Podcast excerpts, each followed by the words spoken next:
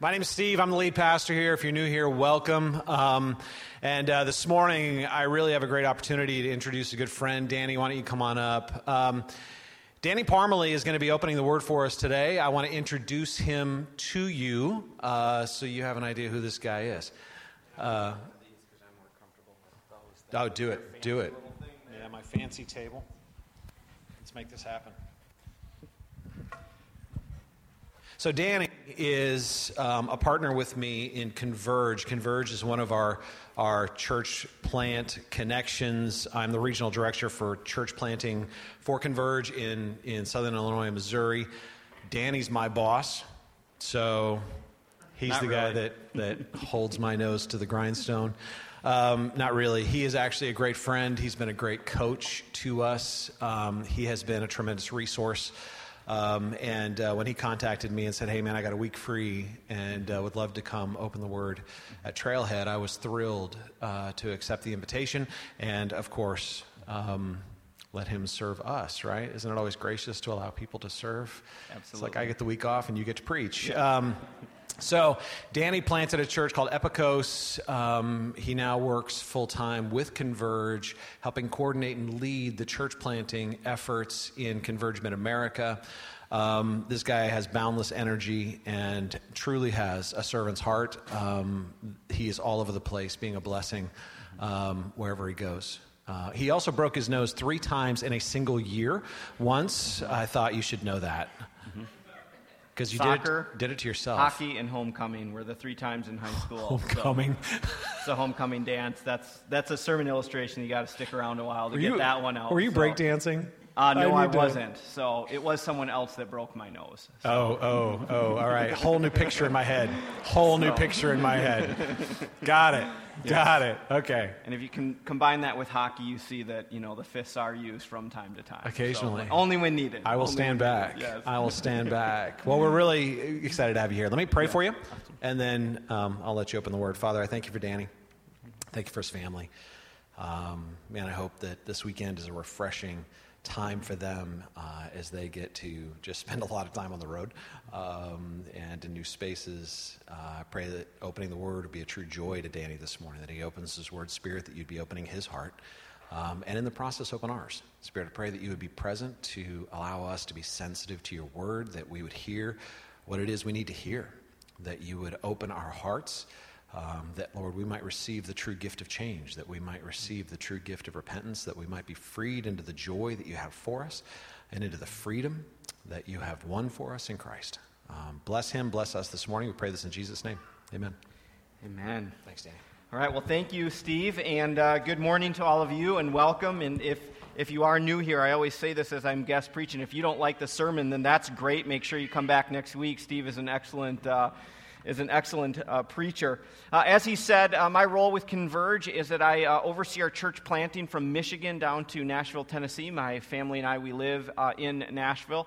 Uh, my wife and daughters are here uh, with, uh, with me this morning. And one of the things that I get to do with my job is not only working with church planters who haven't planted yet, but also work with churches that are established and they're looking at you know, how they can multiply themselves and, and plant churches. And so I get this opportunity to be just kind of all over the place. And one of the unique things is that from time to time, uh, people will ask me, they'll say, what do, what's kind of the reputation of our church, or what's kind of the reputation of our pastor, which may sound kind of weird, but it actually is a biblical concept. You see that the Apostle Paul is talking about the reputation of the different churches. And so maybe you're wondering, what do, what do people around, you know, within, especially within the Converge movement, what do they, what do they think of Trailhead Church? Do you, do you want to know that maybe this morning, what people are kind of whispering about you? Um, I'd love to share it because it is positive stuff, so I don't always do this. Uh, but there are two things that kind of um, come out as people talk about uh, Trailhead. And uh, the first thing is, is that you are a people of faith. And, and I think where that comes from is that uh, when you were a church plant and you needed to decide whether you were going to take this large step of faith of, you know, purchasing this building and see what God would do through it, and it was really a miraculous story. And there were these videos that were made, and Steve was on there, and some of you were on these different videos. And these videos kind of made their way around the internet. They were played at some of our different conferences. And so, because of that, Um, you guys are a congregation uh, that has this reputation that you're people of faith. Uh, that you're willing to take risks for the Lord, that you are, are, are willing to you know, buy buildings and plant churches and go multi, whatever you need to do to reach people for Christ, uh, you're a people that are, are willing to do that. The second thing is that you have a reputation um, for preaching God's word. Now, of course, this is really uh, uh, following, it's the reputation of, of your lead pastor, of, of Pastor Steve. And I think that that is just such a wonderful thing. Being a pastor and church planter myself, uh, there can be no greater uh, reputation than that. But I'll also say that when I get invited to churches, that have that reputation, it makes me a little more nervous because I know that you guys have been trained in the word. So I've got to spend extra time. I even was texting Steve last night. I'm like, man, I'm nervous. I know that you have a people there that know the word. I can't just be lazy and, uh, you know, kind of um, just kind of throw something together, Saturday night special type of thing. And then to top all of that off, uh, I'm preaching in your series. Uh, so this sermon this morning is one that is fresh. This is not the traveling road sermon that I've got in my back pocket that I've done 20 times. And uh, being the first service here this morning, uh, you're getting the first, uh, the first uh, run at it. Now, here's what I will say about the sermon today, and so this is a little bit of a disclaimer, uh, is that the passage today and the sermon today is PG 13. Okay, so some of the stuff that we're going to be talking about, if you have invited your kids to be um, part of uh, this service, is just to know that. I will tell you that my nine year old daughter is sitting right there, so I believe that everything that I'm saying today is something, even though it is PG 13, as we talk about um, sexual purity and sexual immorality, is something that I want her to hear. Because as we sent her off to school, it was uh, even in kindergarten that she started coming home and uh, sharing terms wrongly, wrong definitions of these terms, but they're hearing it on the playground, and so I don't think there's a better place that we are able to uh, communicate uh, actually what the Bible says about these things. But you're your own parent. So if, if when I go into prayer here in a moment, if you want to kind of go, okay, this is the day I'm going to kind of check my kids in because I don't, you know, I don't know this guy uh, and I don't know what he's going to say, then you are not going to offend me uh, whatsoever uh, to be able to do that. But I'm excited. So let's do this. Let's bow our heads. We're going to pray, and then we're going to dig into God's word together here this morning. Heavenly Father, we do thank you so much for who you are. Thank you that you are a God of justice and holiness and purity. And God, we recognize that we are a people that are so far from that, but you are also a God of grace and forgiveness. And we pray that as we look into your holy word this morning, that it would not be information that just goes in one ear and out the other, but instead that your spirit would have its way with us, changing us, convicting us, transforming us, renewing us from the inside out. It's in Jesus' name we pray. Amen. All right, so if you have your Bibles with you, I'm going to invite you to open up to Proverbs chapter 5. We're going to um, break this up into three different sections. And uh, you can follow along. I believe that uh, even the page number is given for you on the screen. It'll also be on the screen, but I'm one, if you do have your, if you have a paper Bible, I'm going to be having you underline some different things because we're going to focus in as we kind of uh, peel this peel this apart and kind of uh, take a look at it. So, uh, Proverbs chapter 5, we're going to start by just reading the first six verses. My son, be attentive to my wisdom, incline your ear to my understanding, that you may uh, keep discretion and your lips may guard knowledge. For the lips of a forbidden woman drip honey, and her speech is smoother than oil.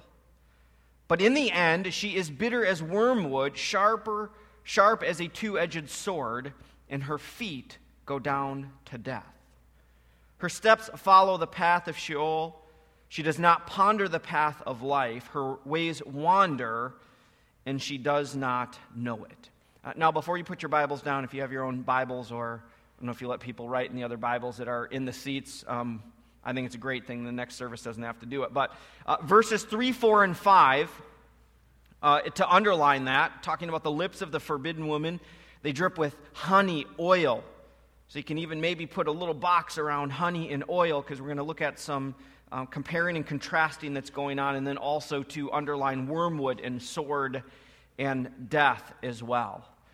And, and if you're one that likes to kind of uh, take notes, and we're going to see here the kind of the progression of the poetry, that this first part is kind of just this representation, this acknowledgement. You can write this down in your notes is that we are to acknowledge the power and destruction of lust. Okay, so the main kind of thrust of these first six verses to acknowledge the power and the destruction of lust. Now, you guys, if you know, if you've been following along, I know that summer's kind of like, okay, you're gone for a couple weeks, maybe back, and you kind of started this series. You actually started this Proverbs series, I believe, all the way back in 2011.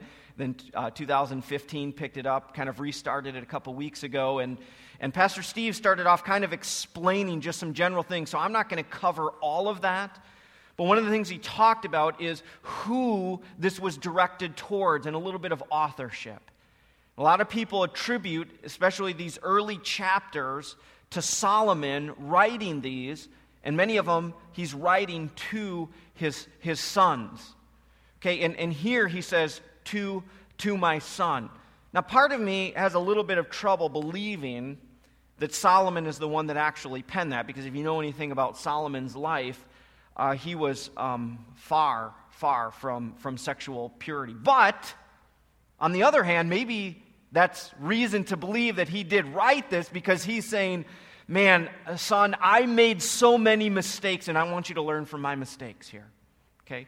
But it doesn't really matter who the actual author is in this sense as we are looking at Proverbs because we know that it is God's word to us and that this is actually written to us.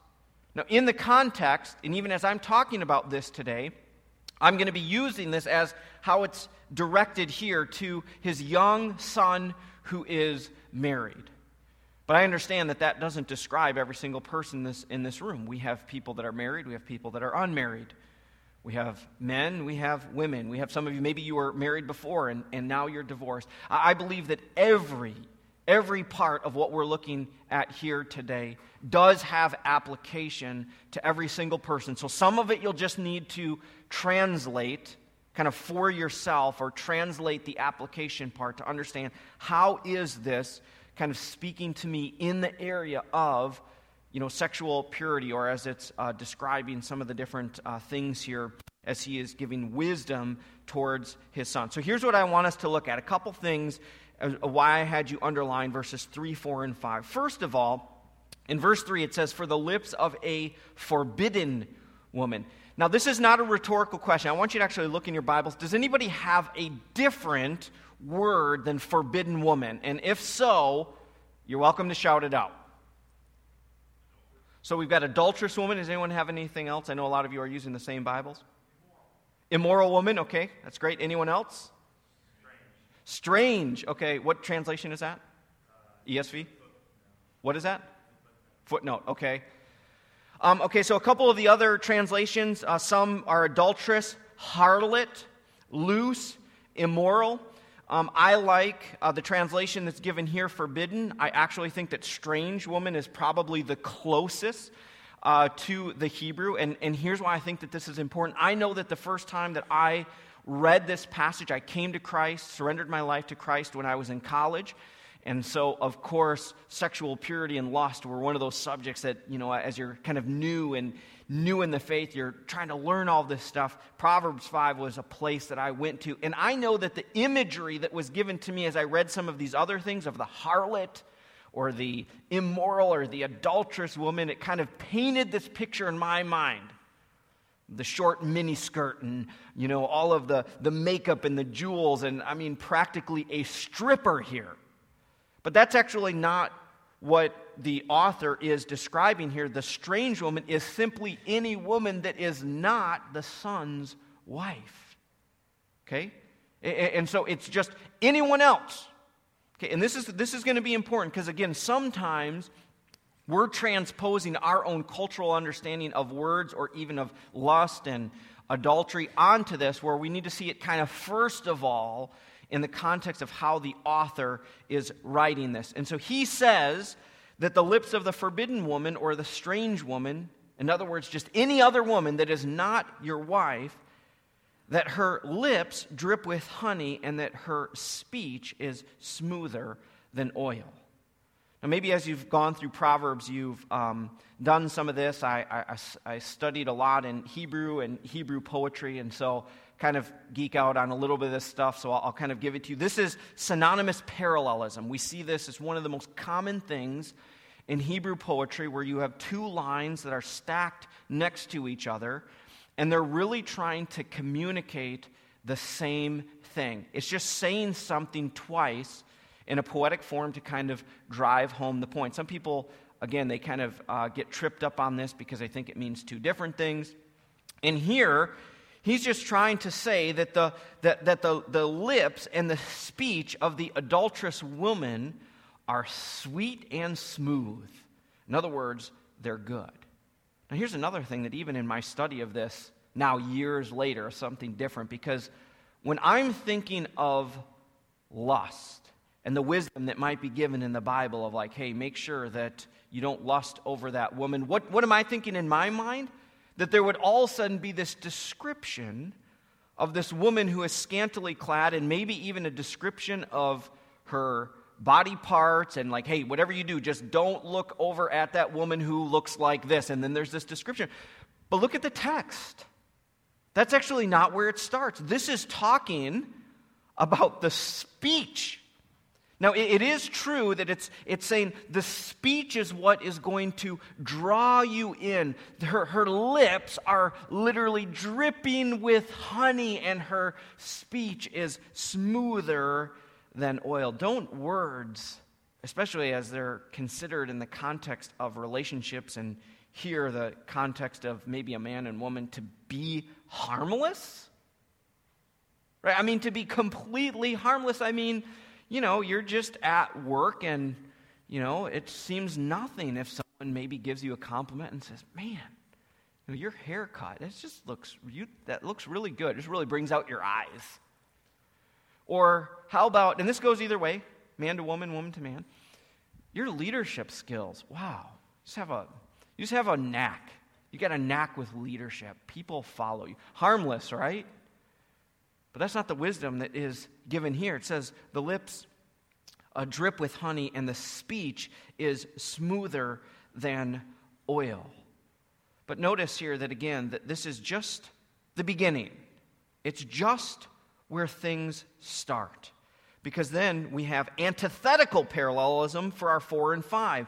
But in the end, she is bitter as wormwood and, and sharp as a two edged sword. In other words, it seems sweet, it seems good, it seems appealing, and it may even be, for a moment, sweet and smooth and appealing.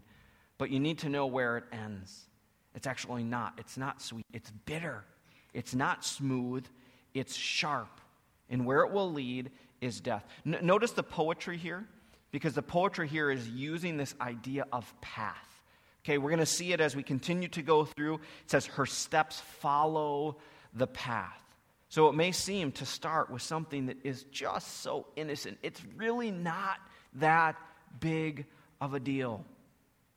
It's just a few words, maybe a little flirtatious text, maybe a little email, maybe a compliment. Maybe it grows into spending a little more time together over a lunch break or finding yourself in the same room as that person because I'll tell you what, it feels good. It's not, it's not adultery. I just enjoy that person's company.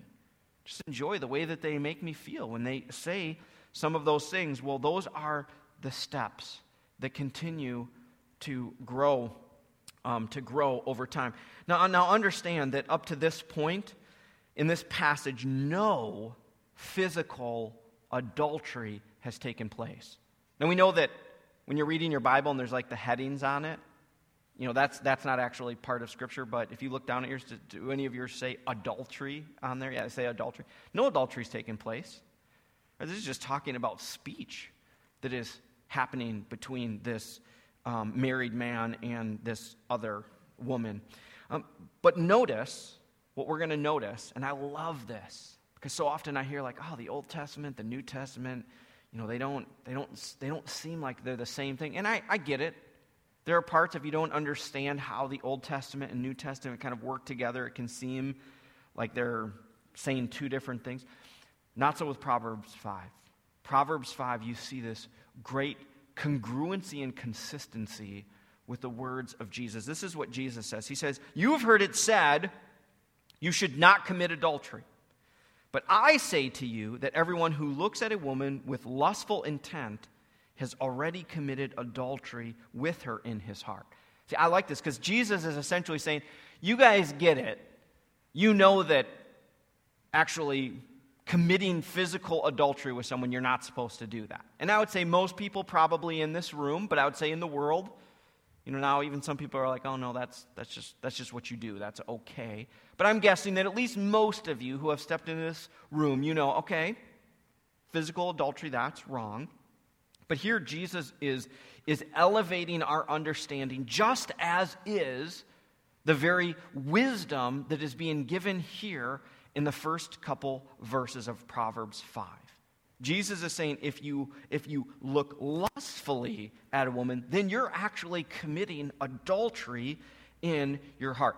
Here's where I want to take a little bit of a timeout, okay? Because especially as we start going down this path, see a couple of you with some arms crossed, maybe a little bit of a defensive look uh, on the face, face, is to understand this is I think that in a lot of ways, the church has gotten off on the wrong foot when they begin to talk about sexual immorality and sexual purity.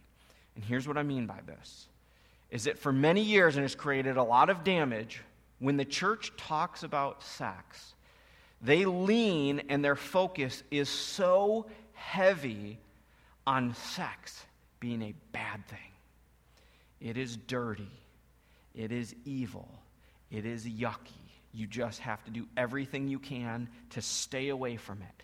And they forget the important foundation and the starting point, and that is this is that God created us as sexual beings. Okay, God created us as sexual beings. He, he actually designed our bodies to experience extreme pleasure while having sex. He's the one that created our bodies uh, to, to experience that. Even the way that our physical bodies are, are, are created, uh, the way that He created our emotions, and, and even down to the very way that our, our, our, brain functions during sex, where it serves up a chemical cocktail of you know, dopamine and norepinephrine and serotonin and all these chemicals that mix together for us to experience that type of pleasure. But here is the catch is that God created us to experience that in a specific context, in the context of a husband and a wife. And the problem is, is that we live in a broken and sinful world. We all do. And so, what God created for us as good and for His glory, we begin to veer off the path in small ways and large ways. And we see that this is one of the things that, that Solomon, or the author of Proverbs 5, is, is, is giving this instruction and this direction towards saying, God created this is a good thing, but you need to understand it needs to happen in this context because as soon as you veer off the path and you begin to take these steps in this, this other direction, it's going to lead to a path, even if momentarily it is sweet and smooth it's going to enter, end in something bitter, sharp, to the very place of death. And I need to tell you that there is an epidemic happening on, on, on proportions that are just so large in this world that has never experienced before, and even within the church, and that epidemic is pornography. Many would say that pornography is the new drug. Now, I want you to think about that for a moment, especially in light of what I just said. Those same brain chemicals that are kind of dished up while a couple is experiencing sex uh, are, are the same uh, chemicals that are released when a drug user uses drugs, many of them, okay? And we know what happens with the drug user, right? They start with something you know, maybe it's one of the gateway drugs It's simple and small, and then over time, maybe the body builds up a little bit of tolerance. And so, what do they have to do? They have to use it more, they have to use it more often or they have to use more extreme drugs. And the exact same thing in brain chemistry happens with the use of pornography. And maybe it starts small, maybe it starts simple, maybe it starts with large gaps of time in use. But the same thing happens in our brokenness and in our sinfulness. We go back for more and more often and greater levels and, and degrees of it to a place where our actual brain chemistry is changing. Now, here, here's, here's, here's why I'm sharing this is that you need to understand that this is not just saying, all right, well, it says in the Bible, don't look at pornography or don't look at lust. This is stuff that non Christian, atheistic psychologists and sociologists are saying pornography is destructive. They're not even saying it from a biblical perspective. We know it's true from a biblical perspective, but they're saying it, they're recognizing this uh, in uh, this epidemic of, of pornography that's happening in the world. Now, I want to share just a few statistics. You can get lots of these, lots of them are online, but I just I want to share these, just a few with you. Uh, this study was from the Barna Group in 2014. You can get uh, more updated ones. Most of them are still fairly close uh, to these numbers. If anything, they're obviously just a little bit worse, and I cross referenced these with a lot of other studies. Nine out of 10 boys are exposed to pornography before the age of 18. Okay, nine out of 10 before the age of 18. Males age 18 to 30 years old, 79% view porn at least once a month. Females, age 18 to 30 years old, 76% view porn at least once a month. Okay, 79, 76, not that big of a difference. So I know that I'm speaking to a lot of, you know, I, am using the context of this passage here of a young man, but understand that this is a epidemic that is male and female. And, and here's the last one 64% of Christian men and 15% of Christian women say that they watch porn at least once a month. Now, I want to tell you why I shared those statistics. Because it's not just to shock you, and it's not just to point the finger to the outside world saying, oh, there's a lot of dirty, evil, sinful people out there. But it's to recognize, knowing these statistics, that in this room, that this describes some of you. And, and I shared these statistics, first of all, that you would know you're not alone. Okay, that, that's the first thing. You need to know that you are not alone.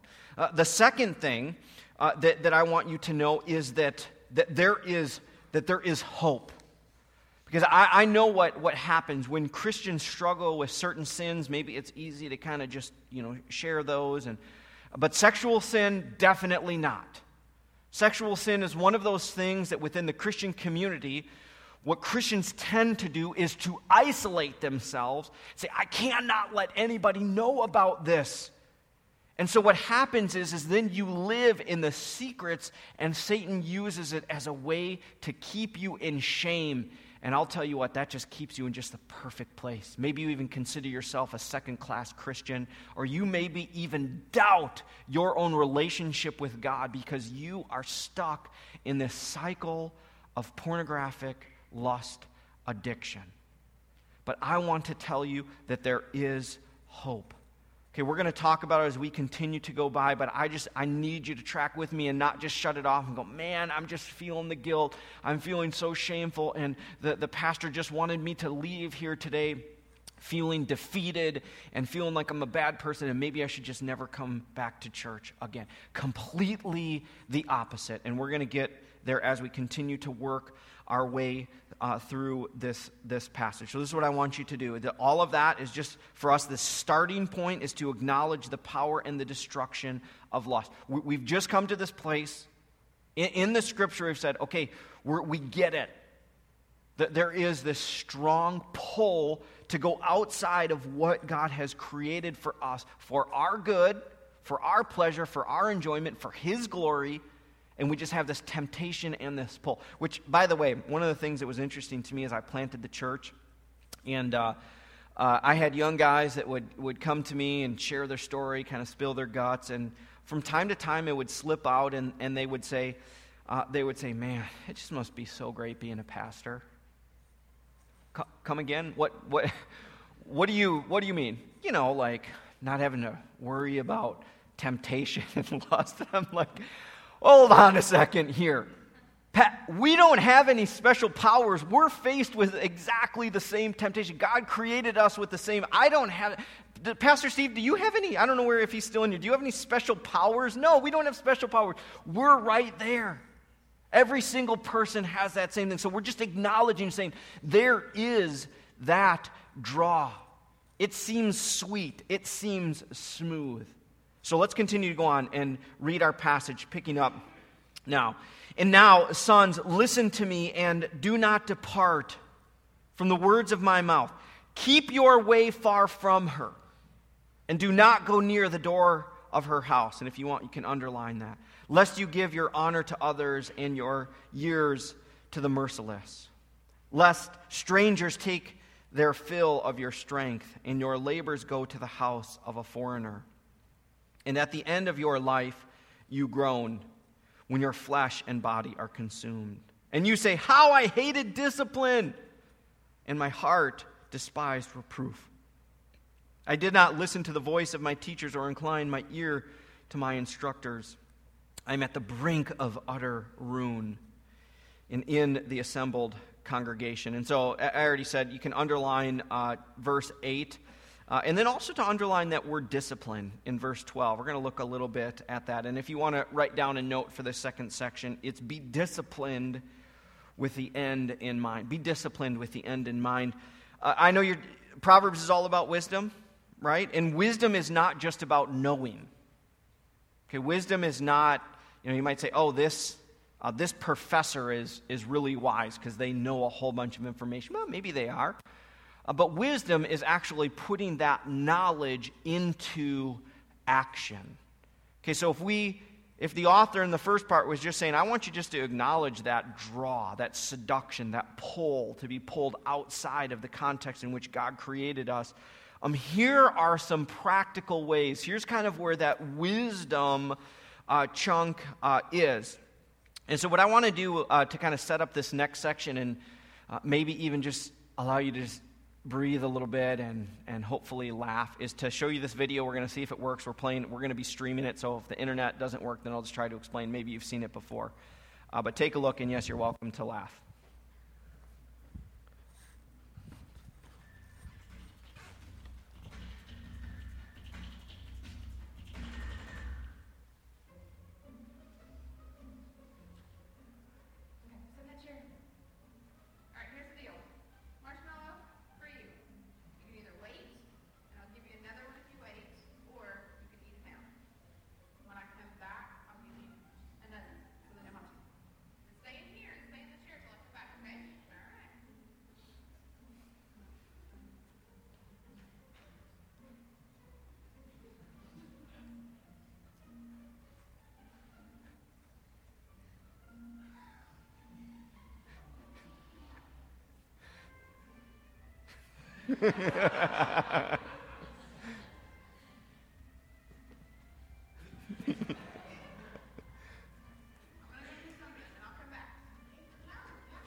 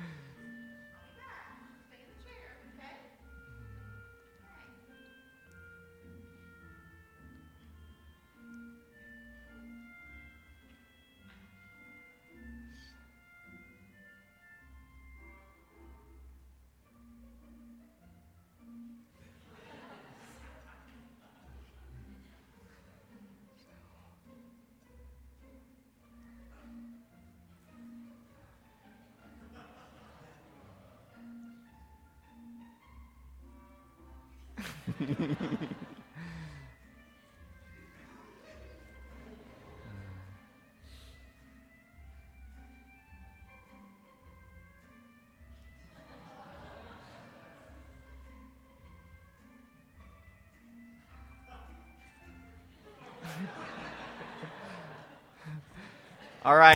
We can give those kids a round of applause, right?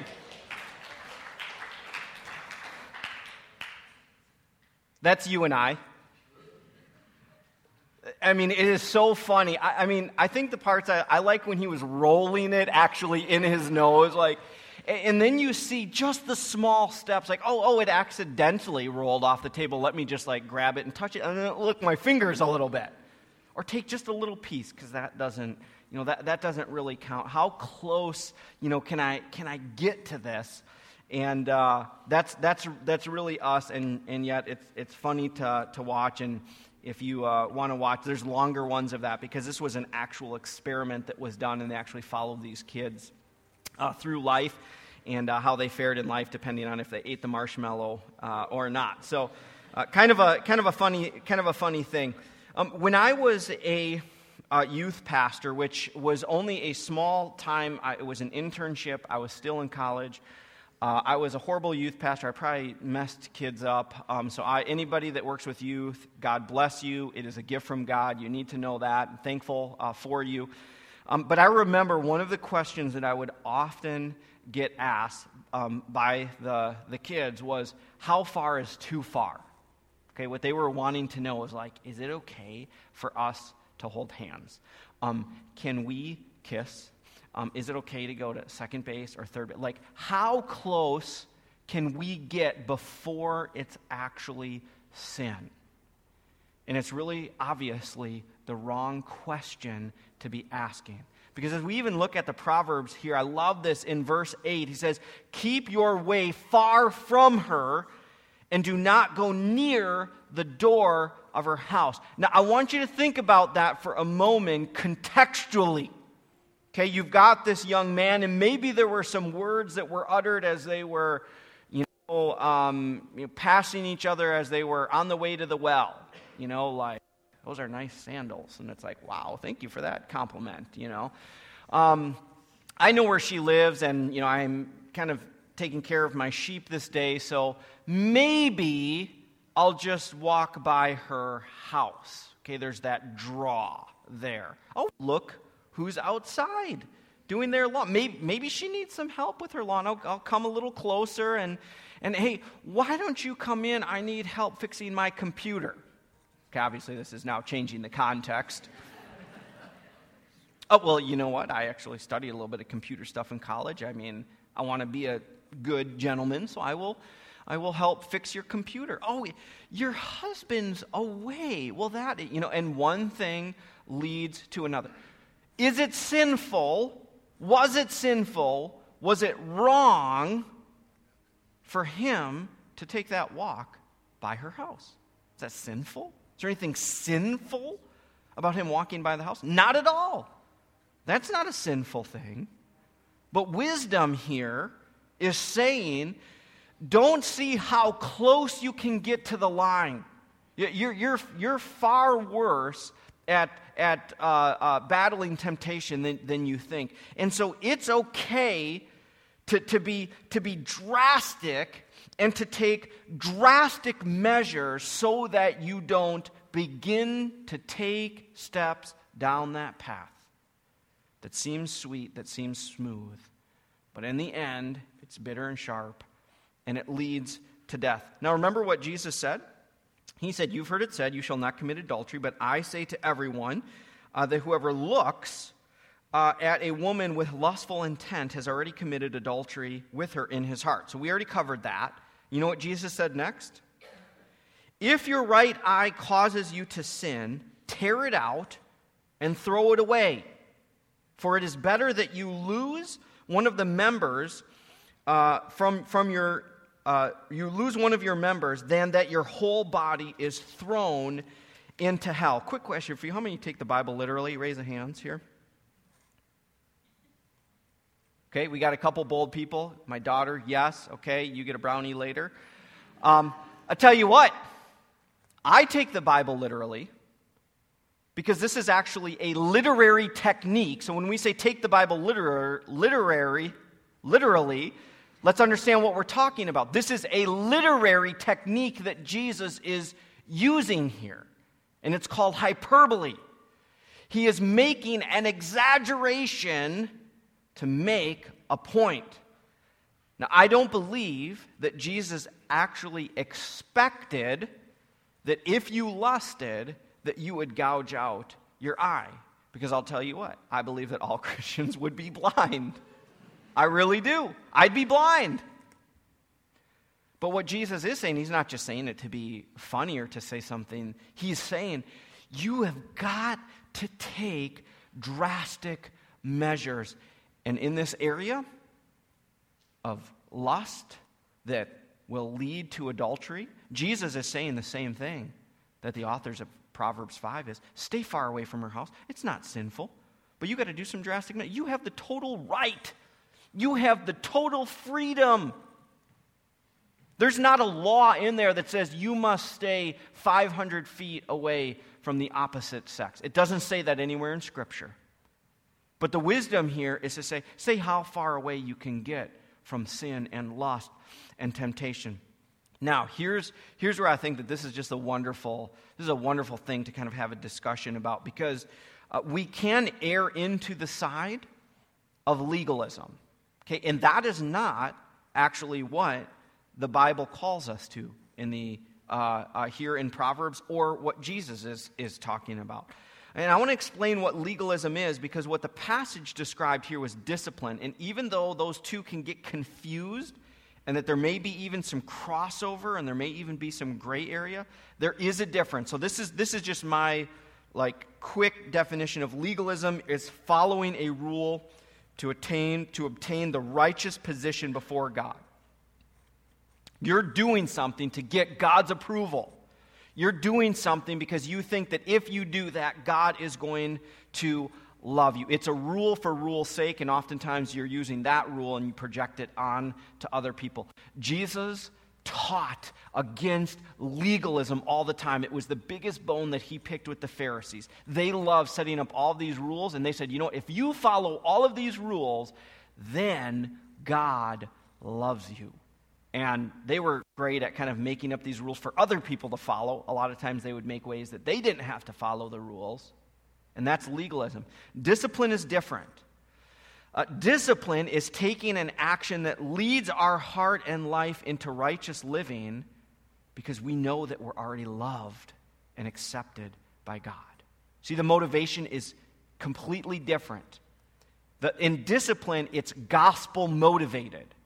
If you are in Christ, if you have placed your faith in Christ, you are already forgiven. You are already declared righteous in the eyes of God. You can't do things that will make God love you more. You can't do things to make yourself more righteous. That righteousness has already been purchased by the death and resurrection of Jesus on the cross. So your discipline, everything that you're doing, you're saying, I'm already loved by God. I'm already righteous before God, but because of that, as an outflow, it is driving me to do different things that in this life I'd be changed and transformed and conformed into the image of Christ. Do you see that gospel motivation and discipline? Whereas legalism is saying, I've got to do this, otherwise, uh, you know, God's not going to love me. Or if I, if, if I stop doing these different things, then finally God will love me. Again, these things, there's maybe this fine line, but they are drastically different. And what this passage calls us to, and what we see throughout the New Testament, is that discipline and self control is something that we are called to as believers because we already know that God has lavished His love upon us so much. I remember when I was first in ministry, and I met a number of, of, uh, of full time ministers that when they were traveling, that they would call ahead to the hotel and have the TV removed from their room. Well, you know what I thought about that? I rolled my eyes. I thought, that is, that's, that's fanatical. That's a little bit overboard. Now, I don't know each of their motivations, and maybe some of them did it because they heard that someone else did it or whatever. Um, but the more that I have grown in my walk, I've, I've gained more respect because what they were trying to do, or what many were attempting to do, is they were taking drastic measures out of gospel motivation to be disciplined because maybe in their life that was an area from their pastor and their current that was, was a struggle. And so they chose to take drastic measures. Uh, what, what are those drastic measures for you? Again, legalism would be me just saying, all right, from here on out, no internet for anyone, right? Or you, you, can't, you can't be on Facebook. There's just too many, there's too many temptations. Or you have to do this. That's legalism. But instead, what I want to challenge you to do is to consider what are some of those drastic measures? Again, maybe it is in the area of pornography, and so there are some different steps that you'll take, and you'll put software on your computer or create, you know, an accountability system. Maybe it's stuff at work and you're saying, you know what, for whatever reason, I'm just, I'm attracted to this person, so I am not going to go near the cube, you know, or whatever. Literally doing that. And for you, you're taking that drastic measure. I want to offer to you uh, just a couple things uh, here as far as drastic measures. The first thing I want to say is that if you're not a believer, okay, that you have not placed your faith in Christ, uh, and maybe you were invited here uh, today as a guest. I don't know how you got here, but I just want to tell you this. No one knew this is what the sermon was about. So if a guest brought you and you're thinking, oh, I cannot believe they brought me to this today, uh, they're off the hook. They didn't know that this is what the sermon was about. But maybe you found yourself here today. Maybe you've been visiting for a little while. Maybe it's your first time here.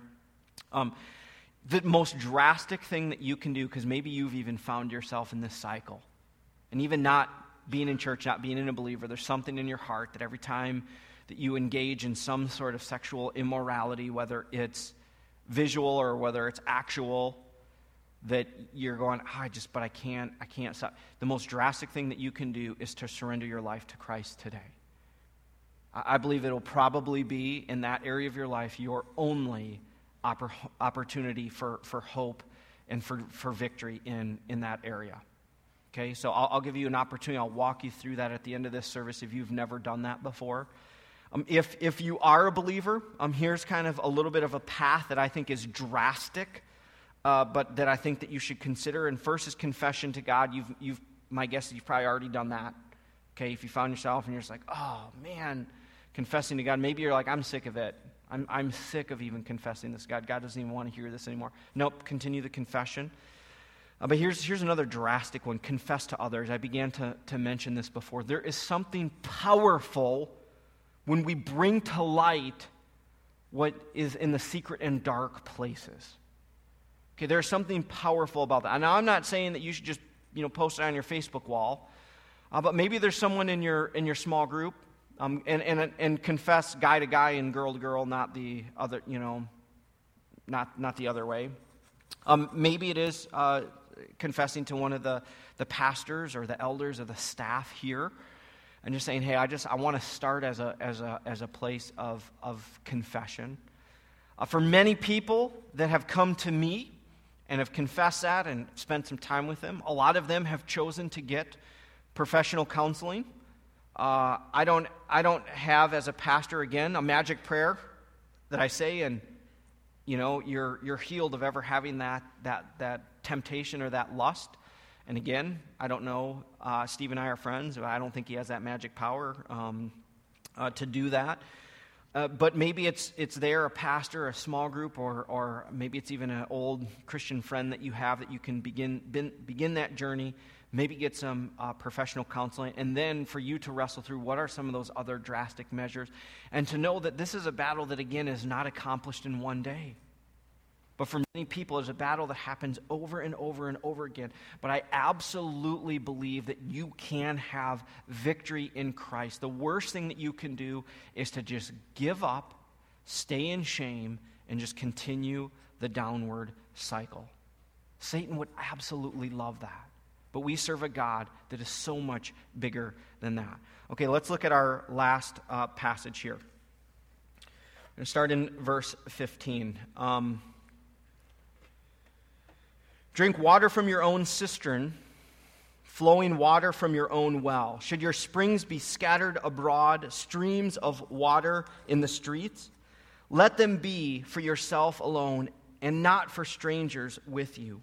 Let your fountain be blessed, and rejoice in the wife of your youth. A lovely deer, a graceful doe. Let her breast fill you at all times with delight, and be intoxicated always in her love. Why should you be intoxicated, my son, with a forbidden woman, and embrace the bosom of an adulteress? For a, strain, for a man's ways are before the eyes of the Lord, and he ponders all his paths. The iniquities of the wicked ensnare him, and he is held fast in the cords of his sin. He dies for lack of discipline, and because of his great folly, he is led astray. Uh, now, you may have underlined a few different things, but I thought to be safe, uh, 18, rejoice in the wife of your youth and be intoxicated always in her love. So you can underline that. And if you want to write down for our last real observation here, uh, the, we start with just acknowledge the power of lust. Then we get into this wisdom. This is what you need to stay away from it. It's kind of like here's the do not. But I, I love this in Proverbs. It gives you not just here's the do not list, but here's the do list. Okay? And, and the do list is to delight in who God's given you. Again, I understand that some of you are single. Some of you are single by choice and feel that God has called you to a life of sing- singleness. And I want to commend you for that. Okay, so understand that Proverbs isn't always talking to every single person. I think you can still take all of the uh, other parts of application. Some of you are single, and so this is something that you can look forward uh, to. And some of you are married. Delight in who God uh, in who God has given you. Now, if you want to uh, start some really good conversation with your neighbors or non Christian friends, uh, you just need to say, uh, You won't believe this. Uh, the pastor's third application point today was that we were supposed to go home and have some good sex with our spouse. Got I guess you got to be careful of who, but that's kind of the, uh, the application from this point. Now, let me say this. I believe that a marriage is far more than just good sex. But let's be honest about what we just read here. Part of the wisdom that he gave to the son was you know how I created you? I want you to enjoy that. I want you to enjoy your spouse. Sex is not just a dirty, bad thing for procreation. This is a good thing. And I want you to enjoy it. Again, what are we going to see? Are we going to see the same thing in the New Testament? 1 Corinthians 7 5. Do not deprive one another, except perhaps by agreement for a limited time, that you may devote yourselves to prayer. But then again, come together so that Satan may not tempt you because of your lack of self control. Now, I know that some of you have that verse memorized.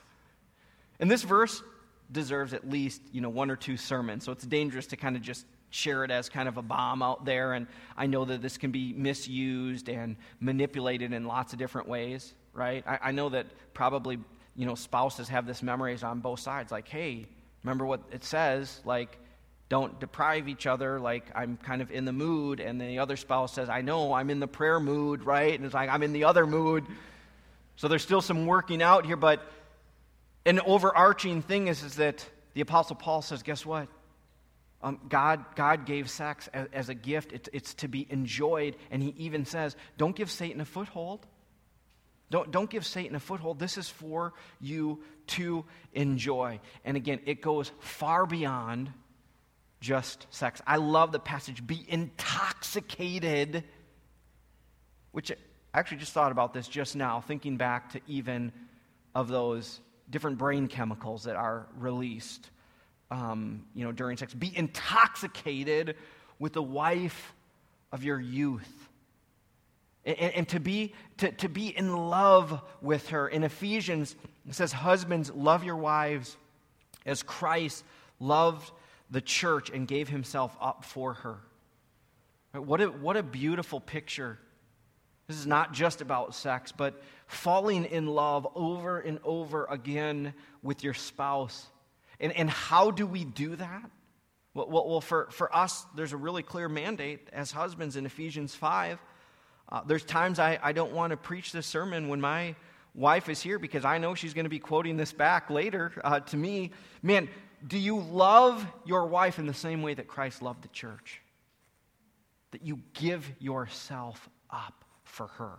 What an amazing thing.